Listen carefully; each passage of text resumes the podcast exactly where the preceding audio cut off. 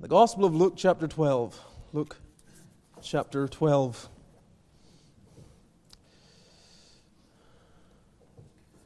We continue on in our study in the Gospel of Luke and endeavoring to make our way through with the Lord's guidance and help.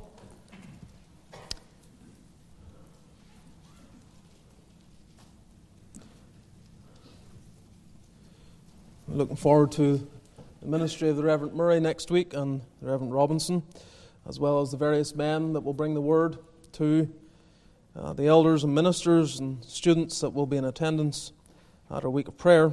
It'll be a good time, and trust the Lord will minister to, to my heart as well as everyone else, and that we'll enjoy His presence, the Lord's presence with us.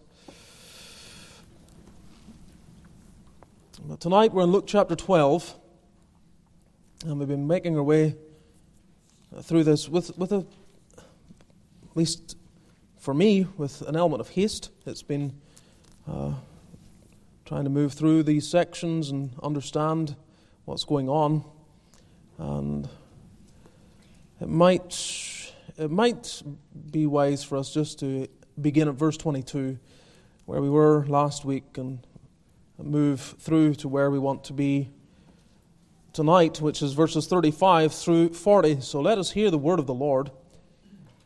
Luke chapter twelve, verse twenty-two, "And he said unto his disciples, Therefore I say unto you, take no thought for your life, what ye shall eat, neither for the body, what ye shall put on.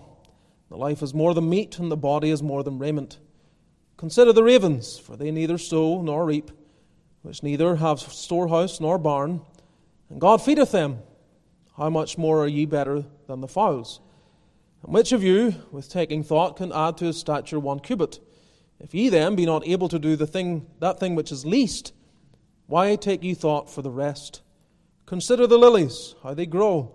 They toil not, they spin not. And yet I say unto you that Solomon in all his glory was not arrayed like one of these. If then God so clothe the grass, which is today in the field, and tomorrow is cast into the oven, how much more will he clothe you, O ye of little faith? And seek not ye what ye shall eat, or what ye shall drink, neither be of doubtful mind. For all these things do the nations of the world seek after, and your Father knoweth that ye have need of these things.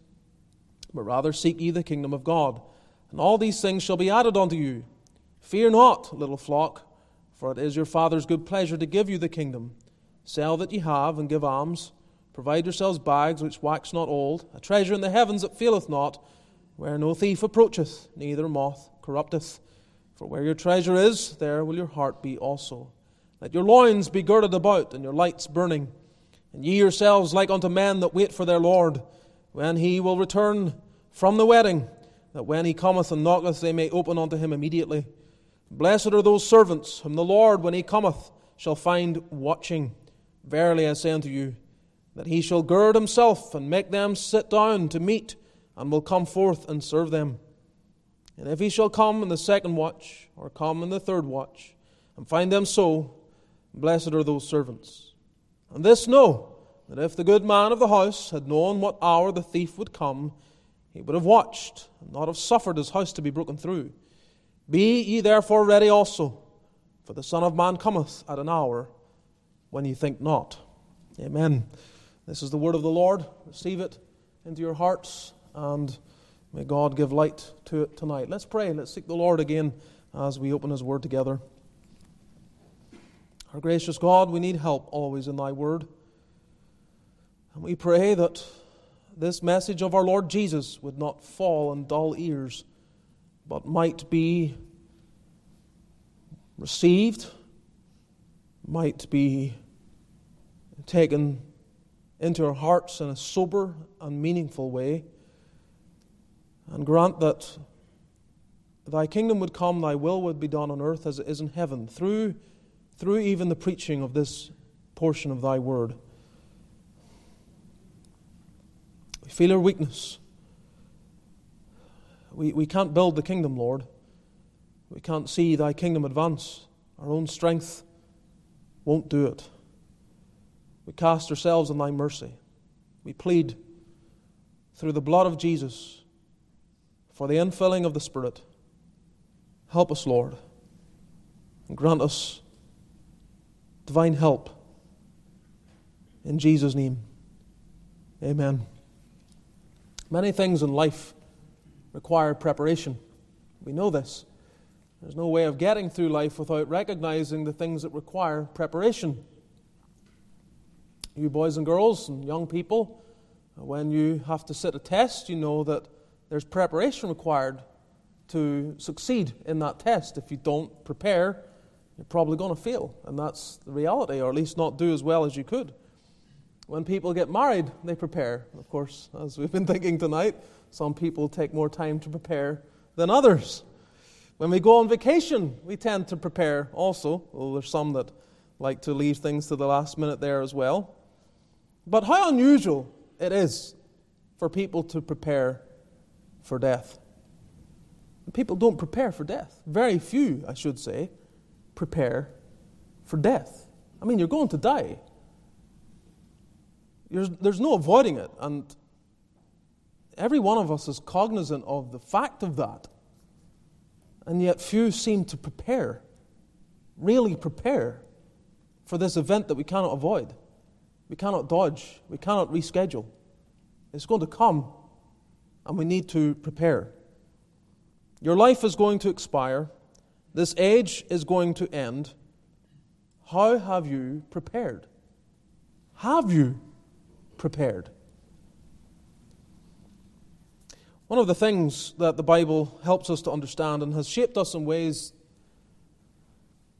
more than we realize is how we view our world in terms of time and history. Doctor Matsko gave a very helpful lecture last year uh, during a Reformation weekend.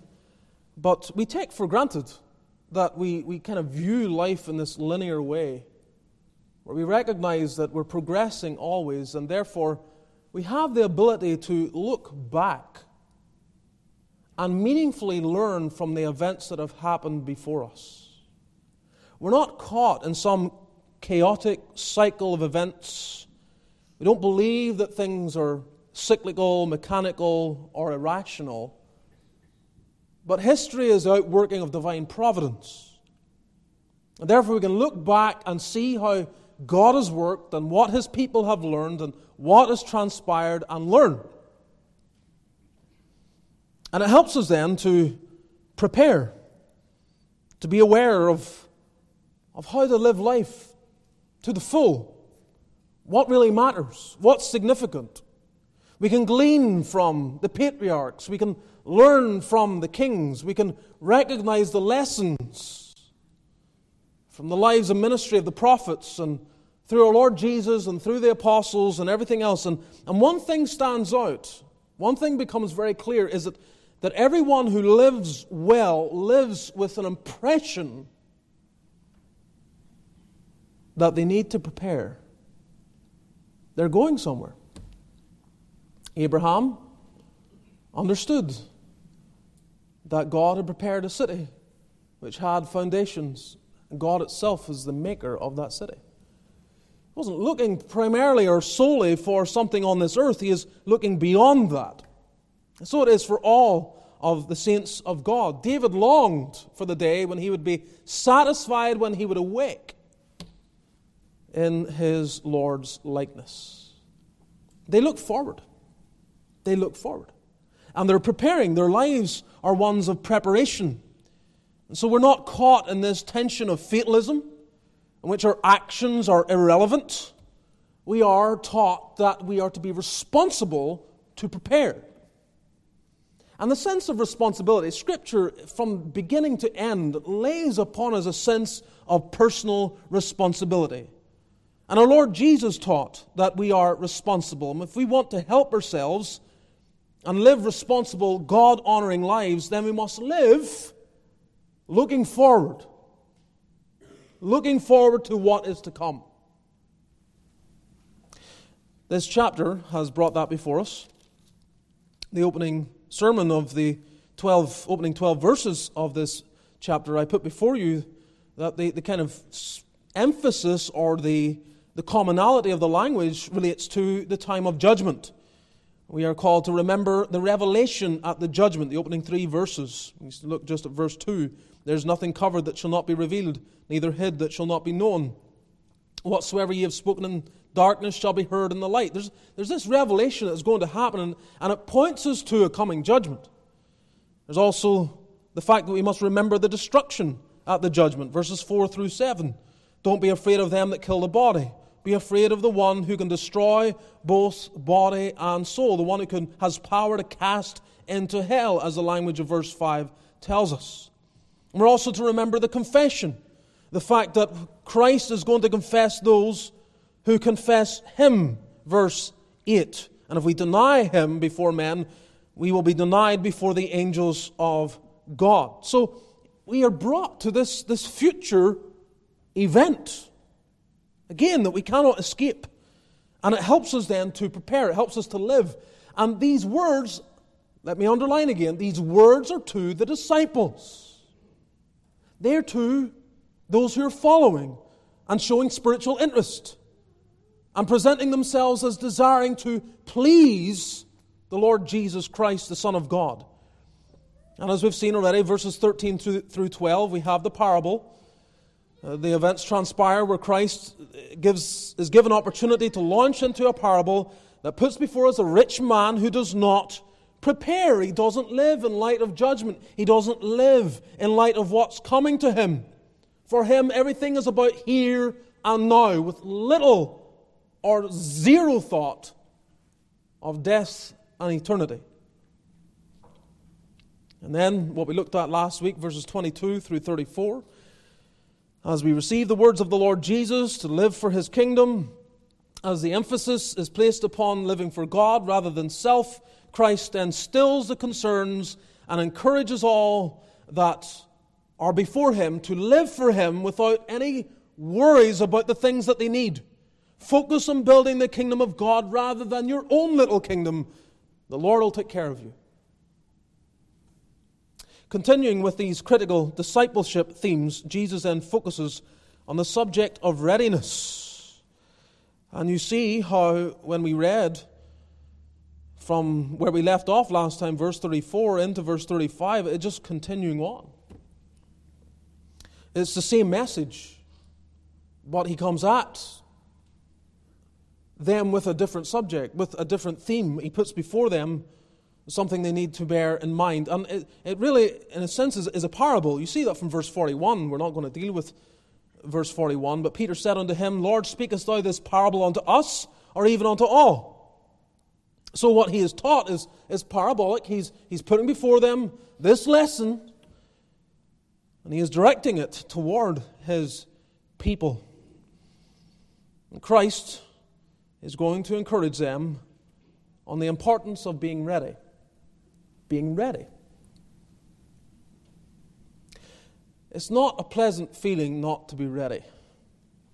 And if you've ever stepped into, for example, an exam, an important exam, with the overwhelming feeling that you're not ready, there's nothing pleasant about it at all. But some exams can be reset. You can go through it again. This that we're in now, what our Lord is dealing with, there's no do-over. There's no going through it again. And so with His disciples standing before Him, our Lord Jesus is impressing upon them, as we shall see, a sense of readiness. You need to be ready. You must be ready. My disciples are a ready people. Are you? So tonight we're looking at what I've entitled simply, Are You Ready? Are you ready? And note with me, first of all, the posture of readiness. Verse thirty-five, let your loins be girded about, and your lights burning. So two things here. Loins are girded. Loins are girded. The language is not familiar to us these days, although if you're reading your Bible, you'll be familiar with that kind of language. It's impressing upon them an imagery of one that's fully dressed, and they have their belt tightened for the purpose of moving, of running, of being ready. It points to a sense of personal preparation. Men back then wore robes, and if those robes were not properly tied and they were called to move swiftly, they would be all over the place. So they have to have to tighten the, the, the, the girdle and, and pull up on it, as it were, so that it gives them more movement for the knees and for the legs so they can they can go. And Jesus saying part of this readiness can be seen in this kind of imagery. Your loins are to be girded about. You're ready to go. You're not going to be hampered. You can move quickly and freely. But also, not only are the loins girded, but the lights are on. Your lights burning. Your lights burning. Why are the lights on? Lights are kept on because there's still things to be done. We turn off the lights when the day's work is over and it's time for bed. It's time to shut out that day and go to bed and move on. And so with the lights on, it's, it's symbolic of ongoing service. There's still things that need to be done. We need light. Of course, it has a sense of darkness has come already, and in one sense, nature has, has told us that it's time to go to bed, but there's still things to be done. And so the lights are on, and they remain on. And Jesus says, you, you my disciples, let your loins be girded about and your lights burning. Don't let them go out. Don't turn them off. Don't stop, in other words, working. Keep the lights of labor burning, that you might faithfully continue in service to your Lord. So both of these are putting before the minds of his disciples imagery of readiness. Not slothfulness, not rest, but readiness. A posture of readiness, ready to move, engaged in labor. You're not going to get caught out if your loins are girded about and the lights are burning. And that's the fear, you're going to get caught out. Of course, the purpose is not to impress Christ. The purpose is an anticipation of Christ. That's the idea. He is going to make that clear. Verse forty, we'll get there in due time. But we are to be ready also, for the Son of Man cometh at an hour when you think not. And this is what it's about. He will go away and he shall return.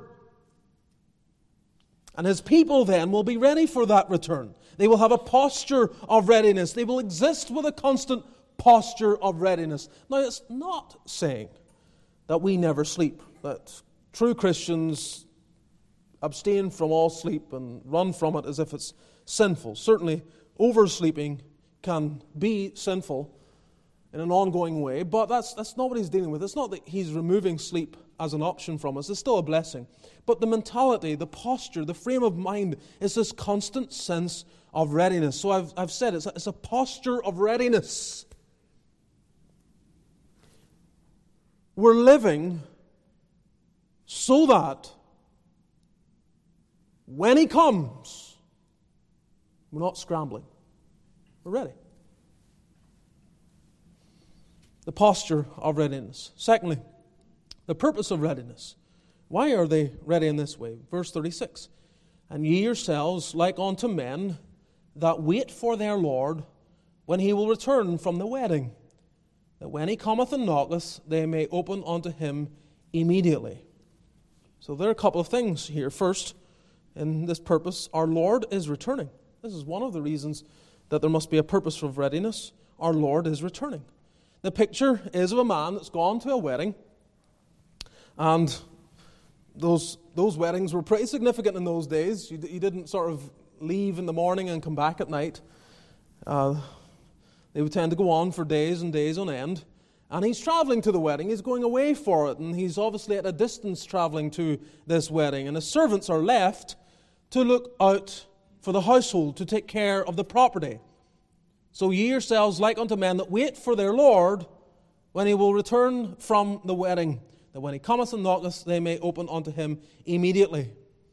So this is the sense of it. Your Lord, again, this is the whole context. Verse forty, the Son of Man's coming at an hour when you think not. And he depicts then this, this scene of a man who goes away for a great celebration, and he's going to be away for an extended period of time, and he himself is not quite sure when he's going to come back. He hasn't communicated to his disciples, I'll be back on this date at this time.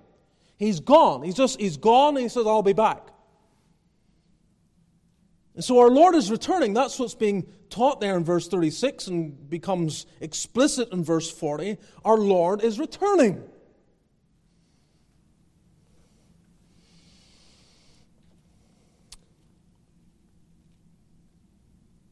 Purposefully, every communion, when the language of Scripture of First Corinthians eleven tells us that we do this till He comes, we read that language, and purposefully, I pray the prayer of John at the end of Revelation, even so come, Lord Jesus. And I hope even in those moments when the Scripture is read and when the prayer is offered, it is pressing upon you a fresh reminder to be ready.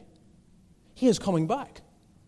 The disciples, of course, as they watched their risen Christ ascend up into heaven, they, they stood there gazing, as the Scripture has it, Acts one verse eleven, ye men of Galilee, why stand ye gazing up into heaven? The same Jesus which is taken up from you into heaven shall so come in like manner as ye have seen him go into heaven. The same Jesus is coming back. He is returning. He is going to return. Now, they had heard what he had taught concerning that throughout his ministry, and they were they were aware of it. It wasn't new, but it's kind of being underlined again by the angel as they see him ascend into heaven. And Hebrews nine twenty-eight says, so Christ was once offered to bear the sins of many, and unto them that look for him shall he appear the second time without sin unto salvation. And so there's a sense, when you read through Scripture, the people of God, the genuine disciples, are noted for an awareness that he's coming back. That they have this sense about their, their manner and their mind and their conduct. They, they know he's coming back. And so the Lord puts this before them. Look, I'm, I'm gone away for a celebration. It's like this man, he's gone for a celebration, but he's coming back. And you're like the servants left. Now, how, how are you going to respond? Will it be a matter of the cat's away, so the mice play? Or do we live with a certain readiness? We have no idea when he's going to come back. But he is coming back, we know that. So the reason for readiness, what's said in verse thirty-five, is to instill a sense of readiness because you're waiting for your Lord, verse thirty-six. You're like men waiting for your Lord. So let me ask you, do you live like you're waiting for your Lord? Do you? You're waiting for him.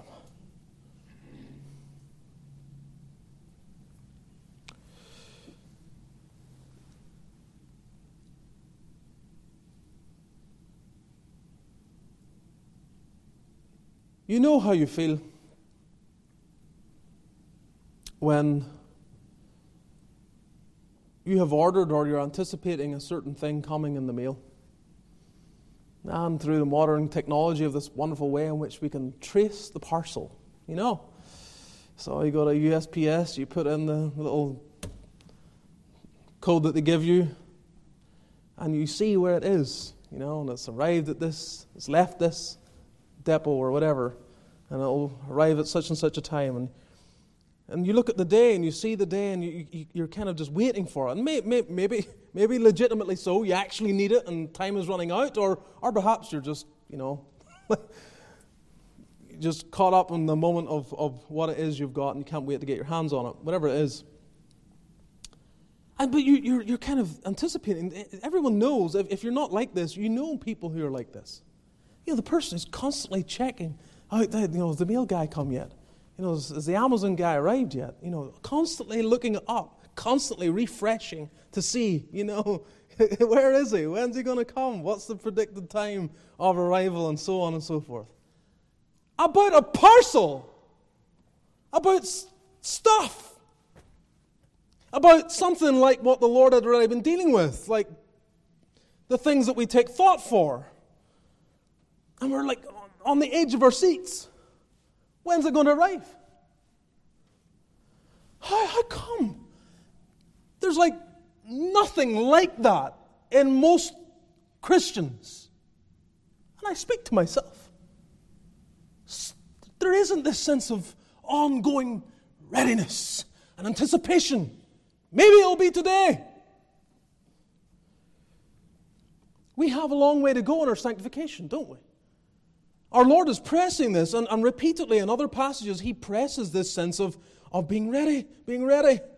If you were called to take care of a property and you didn't know when the owner of that property was coming back, if you were placed in charge of a certain aspect of your boss's business and you didn't know when he was going to return, you would be constantly making sure everything's taken care of, that when he comes back, he's not going to be upset because you've been negligent of the property or the management of his affairs.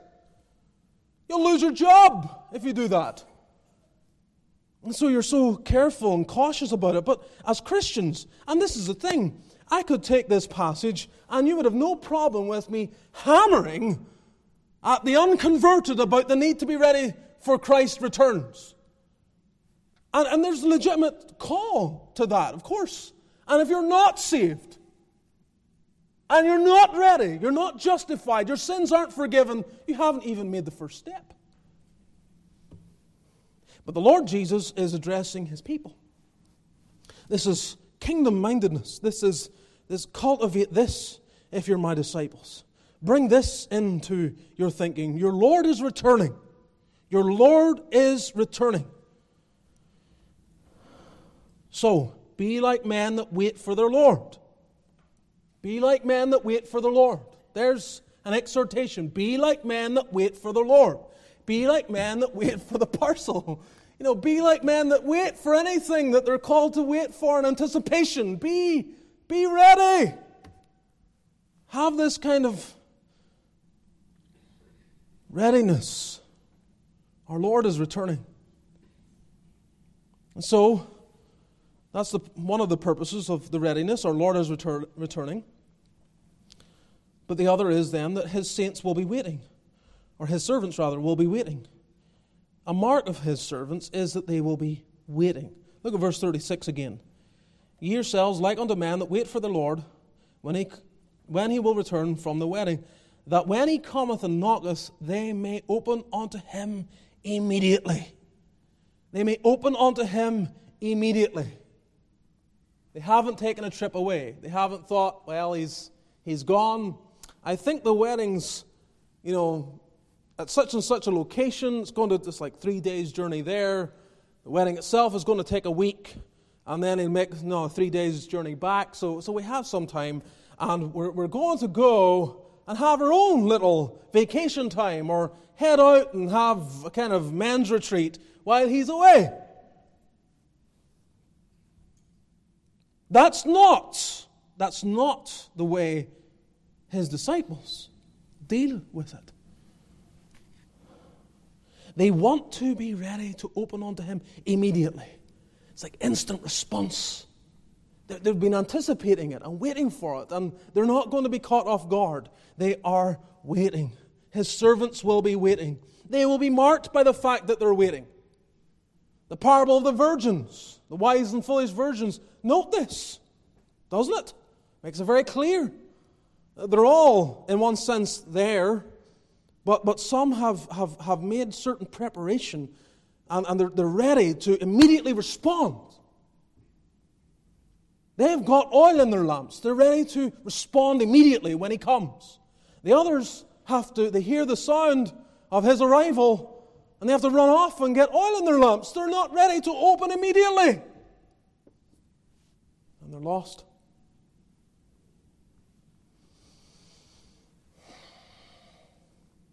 So the purpose of readiness is, A, because the Lord is returning, and secondly, His servants will be waiting.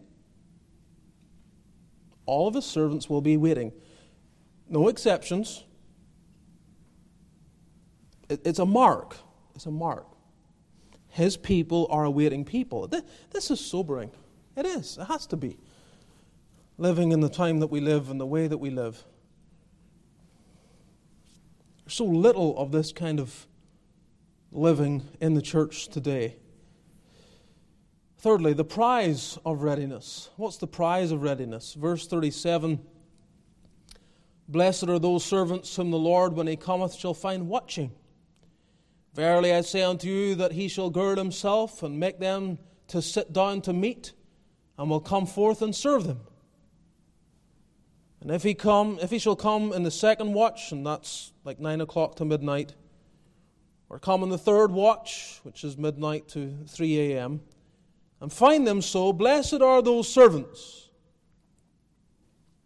So the prize, what's the prize? First of all, they're happy. They're happy at his arrival. Blessed are those servants whom the Lord, when he cometh, shall find watching. Blessed are they. They're happy. Of course they are. They've kind of lived their whole life in anticipation of this. And then he comes, and there's like great gladness, because it's arrived. Again, it's like the, I, I hate the kind of, the low-level illustration of parcels coming to your door. But if you if you do live in constant anticipation, when it arrives, when the Prime Amazon van pulls up and when the U S P S guy comes or whoever it might be, there, there's a sense of, yes, you know, because you've been waiting for it. And you get to see it. And you enjoy that kind of weird endorphin response to whatever it is that makes us feel that way. Well, if we live our lives as the Lord is telling us, blessed are those servants, whom the Lord, when he cometh, shall find watching. They're watching. Yes, they're curtain twitchers. Always twitching the curtains, you know, looking to see. Some people do that because they're nosy. You know, they always want to know what the business is in their neighborhood. And I call them curtain twitchers, you know. But There's there's a spiritual sense in which we're to be curtain twitchers. We're looking for the Lord, for him to come back. We're interested, we want to see him arrive, and we're going to be happy, blessed. We'll, we're going to experience a blessing that others won't feel. They won't feel it. In fact, quite the opposite. There's going to be a sense of horror comes upon those who are not waiting. They will feel the horror of it. All the Scripture is replete with those who deny. They say, our Lord delayeth his coming. I mean, it. There are passages, you, you see, look at verse forty-five, just coming to mind. Go down to verse forty-five. We're obviously not dealing with it. But, you read, but, and if that servant say in his heart, my Lord delayeth his coming. That's what he says in his heart. My Lord delayeth his coming. And then the Lord, verse forty-six, of that servant will come in a day when he looketh not for him, and at an hour when he is not aware, and will cut him in sunder, and will appoint him his portion with the unbelievers. So, so this, this is going to be horrific. The complete opposite of blessedness will be the portion of those who do not understand the need to be ready. So the prize of readiness is, is happiness. There's a blessedness to those who live ready. But it's not only that they're happy at his arrival, they are served at his arrival. Look at it. Verse thirty-seven, verily I say unto you, that he shall gird himself and make them to sit down to meat, and will come forth and serve them. Wow. Now, I don't know, we have to be careful with parables in taking details of it and imposing them as absolute truth. The purpose of the parable is the purpose of the parable, and that's what you have to keep in mind. And the details all are playing into the primary purpose. What's the purpose of this parable? Be ready.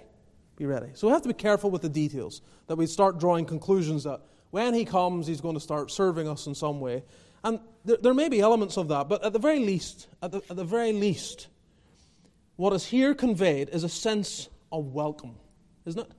Of celebration, of treating us as special guests, as special people, people that he loves and cares about. But you have this kind of John thirteen scene of the servitude of our Lord Jesus Christ, making them to sit down to meat and coming forth to serve them. Why? Because, because they maintained their readiness. They were, they were faithful and diligent in their calling. Every morning they got up and they conducted their business, and they, they girded themselves about, and they kept their lights burning, and they were ready. And when he comes, we're ready. And every moment we're ready, at any time we're watching, they are watching. Verse thirty-seven, the blessed because they are watching when he arrives. They're not caught off guard. They're watching. So when he sees them watching, and that's proven by the fact that they open onto him immediately. When he knocks, they're there. He's not knocking and then knocking a second time and a third time and a fourth time and beginning to peer in the window or walk around the property and wondering, where is everyone? They've been watching the whole time. He walks into the place and he sees everything is set in order. All the responsibilities have been done. They've maintained diligence and fidelity in the callings that he had given to them. And they're constantly watching. Beloved, this, this is this is what we're this is illustrating the way we are to live our lives. And this is all, this is all on the back, keep in mind, all on the back of the instruction that our Lord has given. And the parable that he gave, where a man wasn't ready. He wasn't ready. All business about material things and the stuff of life, which has its place. But he had zero thought of the return of the Master. So should we commit ourselves to live in a way that the world looks around and thinks, you're crazy? You're crazy. Life's for living. Follow your heart. Do what feels good.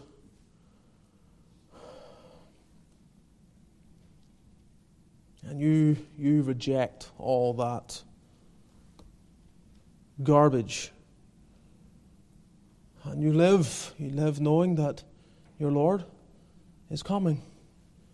And He's going to serve you.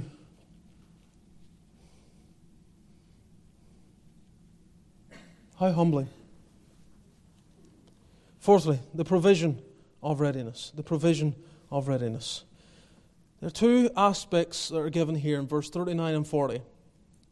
The first provision of readiness is that it safeguards us. It safeguards us.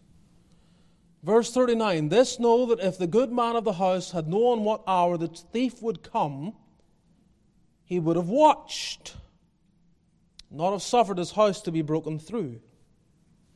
Be therefore ready also, for the Son of Man cometh at an hour when you think not. So he is safeguarding here. This, this good man, the master of the house, had he known what hour the thief would come, he would have watched.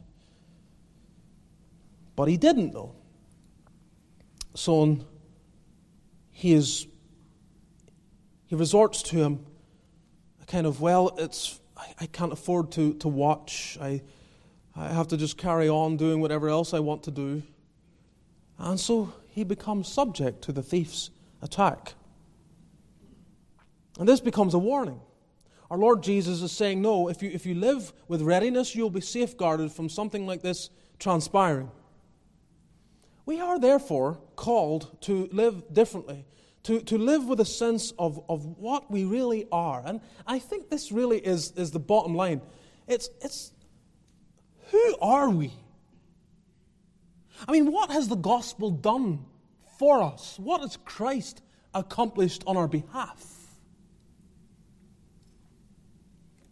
Is the suffering of our Lord Jesus Christ, His atoning death, His substitutionary sacrifice, is this simply so that we have no concerns about the future? We feel like we've kind of done something, but it's a, it's a, it's more like a, a, a once undone transaction, right? I, I, I gave my heart to Jesus.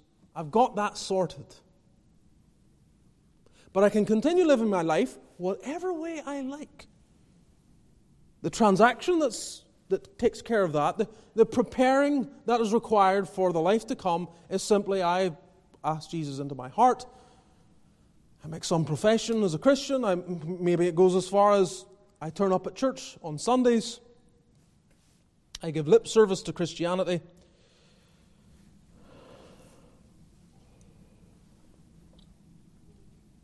But this is not it. This is not it. What Christ has done is, is profound. It's transformative. It makes a difference to who we even are. Turn for a moment to Philippians chapter three. Philippians chapter three.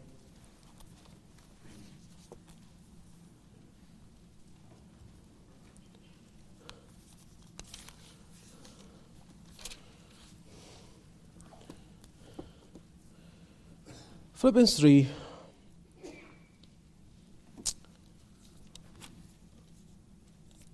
And Paul, again, he's he's given himself as an example earlier in this chapter. If you're going to boast in your spiritual accomplishments or other legacy credentials that you have, if you have any of that, I could boast in, in that, but it, it means nothing. It, it's empty.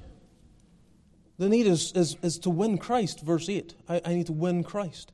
And when one wins Christ and continues on, verse fourteen, pressing toward the mark, the goal, the goals of life are higher. They're, they're changed. Everything is different. And so he encourages them, verse seventeen, be, be followers together of me, and mark them which walk so as ye have us for an ensample. Now, the word mark there has the idea of like in a scope. So some of you, you're hunters, you like to shoot, you have a scope. It's like you have a target in view. You can, and you shut everything else out. There's all, there, other things may be going on, but you've you've honed in, and you have something in the sights, in the crosshairs. And everything has to be shut out in order to, to follow the target. And that's what Paul's encouraging here. Shut out Shut out those that don't edify, that don't, don't live this life, this transformed life. Shut them out. Mark them which walk so as ye have us for an example.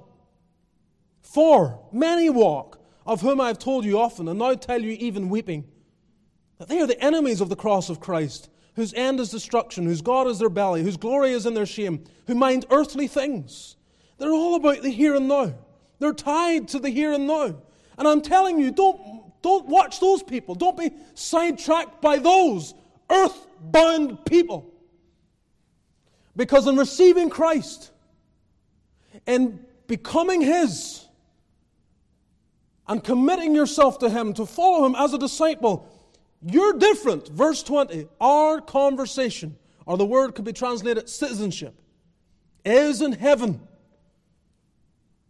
You, you've changed. Your citizenship has changed. Well, you're still an American, or in my case, still British. But but but really, that, that, that my Britishness doesn't dominate my life. You're a, the fact you're American isn't the first thing about what conducts your affairs. Your conversation, your citizenship is somewhere else, and that weighs on you as a privilege and as a responsibility. Conversation is in heaven, from whence also we look for the Savior, the Lord Jesus Christ. We look for the Savior. Of course you do. Like a man who is American and he's lost in a, a country and he's trying to find some place of refuge. He's looking for a place where he might be received in, and his citizenship, his American citizenship, might, might get him help and support and whatever. We we we look for the King of this kingdom who's called us to Himself, and we look for His return, who shall change our vile body that it may be fashioned like unto His glorious body, according to the working whereby He is able even to subdue all things unto Himself. What power He has, He's going to transform our very bodies and make it like unto His. But note it. Note it, where, where your citizenship is. You're, you're, you're, you've been changed. You, you haven't just prayed a prayer. You're different. You're different. And so he slips in, even in the next chapter, he slips in another little reminder. Chapter four, verse five, let your moderation be known unto all men, period. The Lord is at hand. Don't forget that. The Lord is at hand. So again, what the Lord is at hand is, is like a little reminder as to encourage moderation in life. Okay? It's the fact that He is at hand that impacts and shapes how we think and therefore how we live. So James says in James five verse eight, "Be also patient, establish your hearts, for the coming of the Lord draweth nigh." So it safeguards us. This readiness safeguards us. Living with a sense of readiness is a safeguard. And that's why the Lord speaks what he does in verse thirty-nine back in Luke twelve. We don't want to be found out. We don't want the thief to come, as it were, and break in. We don't want to be caught not prepared. So the provision of readiness is, first, it safeguards us. Secondly, it shapes us. It shapes us. Verse forty, "Be ye therefore ready also, for the Son of Man cometh at an hour when ye think not." It shapes us. First, because we know what is certain. And what is certain? The Son of Man cometh. The Son of Man cometh. That's what's certain. We know He's coming. You go right back again to verse thirty-six. We're like men that wait for their Lord. That what's certain is Jesus Christ is coming. He is coming visibly. He is coming bodily. And He will return, this same Jesus that the disciples watched ascend into heaven. That Jesus will come back. And that's a certainty. That's a certainty that shapes us. "Be therefore ready also, for the Son of Man cometh." That which we know is certain shapes us. But also, because we know what is uncertain. We know what is uncertain. And this also shapes us. "For the Son of Man cometh at an hour when ye think not." Here is the uncertainty. We don't know when. Our Lord, our Master, is gone. And He hasn't told us precisely when He's going to come back. Matthew twenty-four thirty-six, "But of that day and hour knoweth no man, no, not the angels of heaven, but my Father only." And the temptation, of course, is to predict and predict and predict. And seems to be a little market for this in all generations, in all places. And so we have had predictions of Christ's return at five hundred A D, one thousand A D, ten thirty-three A D, twelve sixty, thirteen seventy, fifteen hundred, a couple of dates in the fifteen hundreds, sixteen hundreds, seventeen hundreds. Get to the eighteen hundreds and a kind of special form of insanity dawns upon religious fervor, and all the cults arise, Seventh-day Adventists, Jehovah's Witnesses, Mormons, and so on. And they all have their dates. They have their dates. This is when it's going to be. The original founders throw out these dates. And you think we'd learn from that, but we don't. We come into the twentieth century and we have Herbert Armstrong, we have Harold Camping, and they continue on. The twenty-first century is no different. In fact, I read something on the B B C that said that with the pandemic, there has been a, an explosion of cults. Now, I don't know how they define cults precisely, but that was what the article was talking about. With the pandemic has been an explosion of cults. I wouldn't be surprised. And so our Lord tells us that He comes at an hour when you think not. So it's not just that you don't know. It's at an hour when you think He won't come.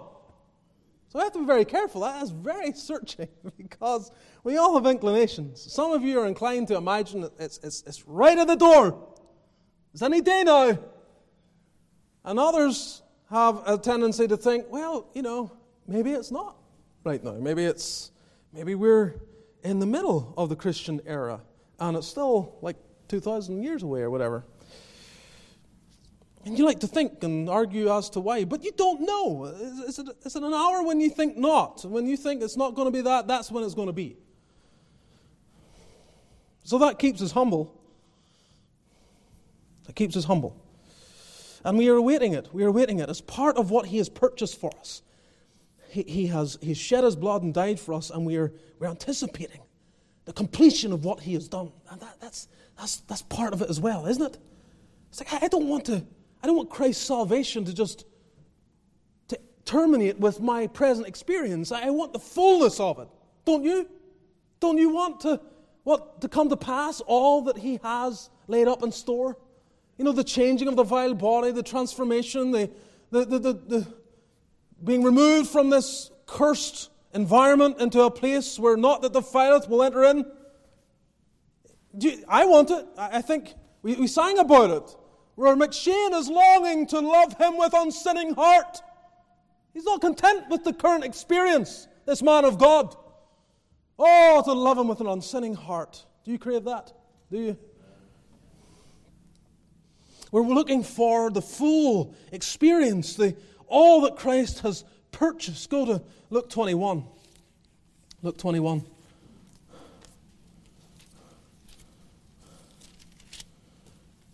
The Lord deals with a number of things here, and I'll not, I'll not go into it all, but verse twenty-eight. They shall see the Son of Man coming in a cloud with power and great glory. That's verse twenty-seven, verse twenty-eight. And when these things begin to come to pass, then look up and lift up your heads, for your redemption draweth nigh. Yeah, these are people who are saved. They're the people who, who know him and experienced his justifying grace freely offered in Christ. And their sins are forgiven and they possess their redemption, but the full redemption draws nigh.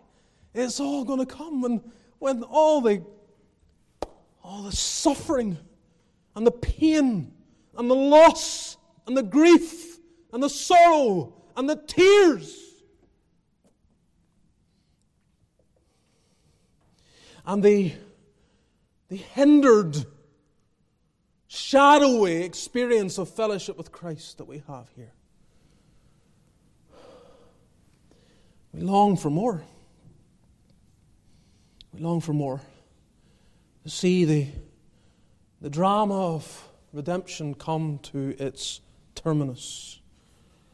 It comes to its close. This age is all brought to an end. And so, until then, until he comes or calls, what's what's what's the what's the call upon your life? Be ready.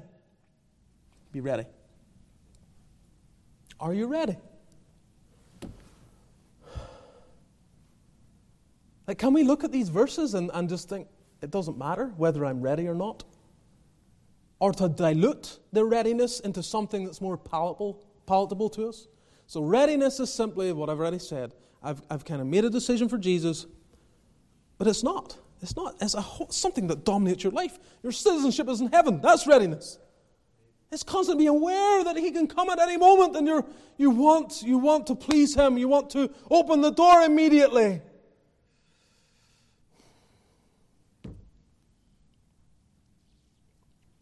Don't want to be caught out.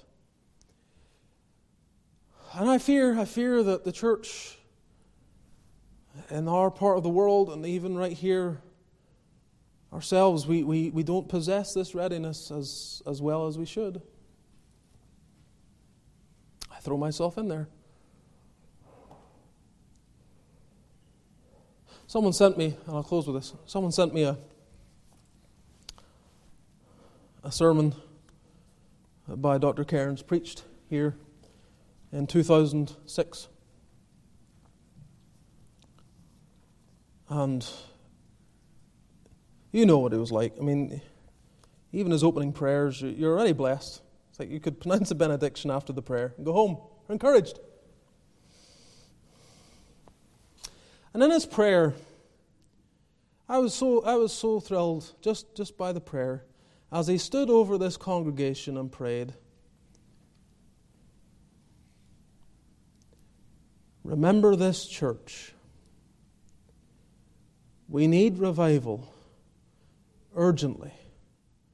Urgently do we need revival. Sixteen years on, the need is just as great. We need revival.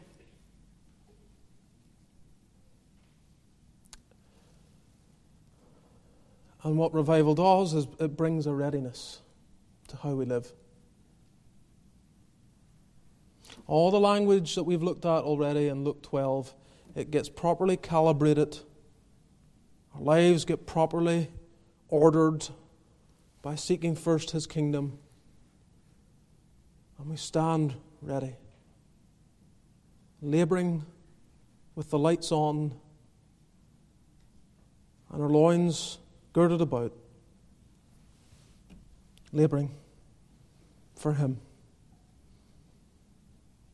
I ask again, are you ready? Maybe, Christian, you have to say, I used to be more ready than I am tonight. Are you content being closer to the call when Christ will bring you into His presence, being closer to His return than ever we have been before? Are you content that you look back and say, I was more ready when I had less need to be as ready? Or do you realize living in this moment calls you to be more ready than you've ever been before? May the Lord give us grace. Let's bow together in prayer.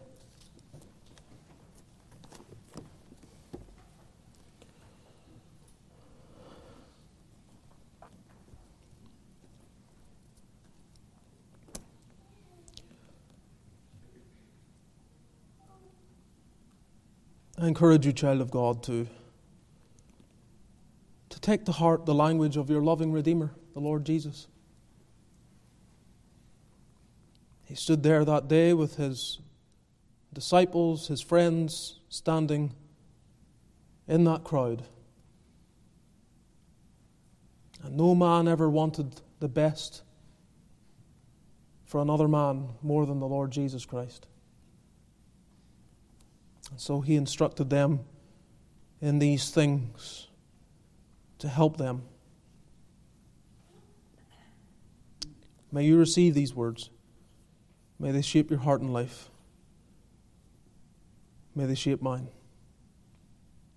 Lord, I pray that Thou wilt have mercy on us and help us to ready ourselves. We plead for grace to have blinkers on to those things of the world. We ask that all the glitter and the addictive powers of the things of this present age will not exercise their power over us. May Thy gospel, may the work of Thy Son and the glory of who He is so fill our hearts that we're always mindful that our citizenship is in heaven, and we want to be ready for His return. Give us grace. Give us grace. We've been reminded in the last couple of days of the suddenness with which eternity can come to us. God, help us. Be with us then in our fellowship in the moments before we go home. Bless the food provided downstairs for those that remain. Give help as we prepare for V B S.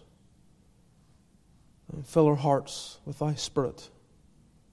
May the grace of the Lord Jesus, the love of God our Father, and the fellowship of the Spirit be with all Thy people now and evermore. Amen.